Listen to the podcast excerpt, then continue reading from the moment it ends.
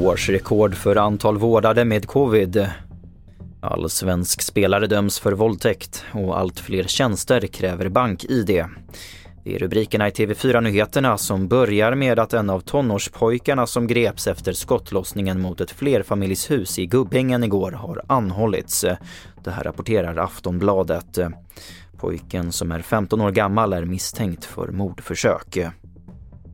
Så till ett årsrekord för antal vårdade med covid. Totalt uppskattades 2179 patienter nu vårdas med covid-19 enligt siffror från Socialstyrelsen. Det är fler än under den senaste toppen i pandemin som inföll i januari.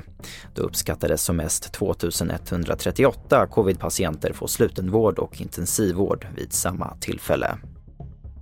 En allsvensk spelare som tillhört Helsingborgs IF döms nu till två års fängelse för en våldtäkt på en 16-årig flicka.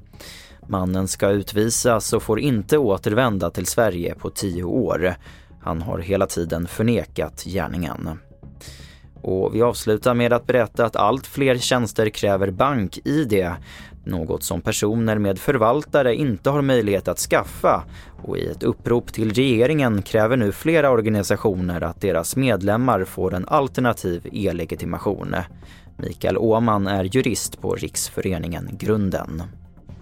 Det blir problem när man ska köpa bussbiljett för då måste man identifiera sig.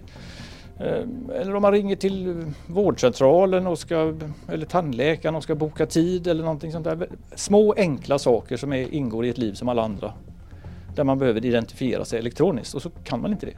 Och så här svarar digitaliseringsminister Erik Slottner på kritiken. En lösning för detta är ju att vi kan få en statlig e-legitimation på en hög tillitsnivå och som flera grupper ska kunna använda där det inte krävs exempelvis ett bankkonto för att använda det.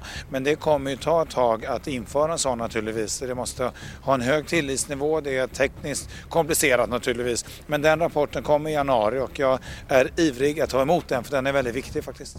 Och det får sätta punkt för TV4-nyheterna i studion Albert Hjalmers.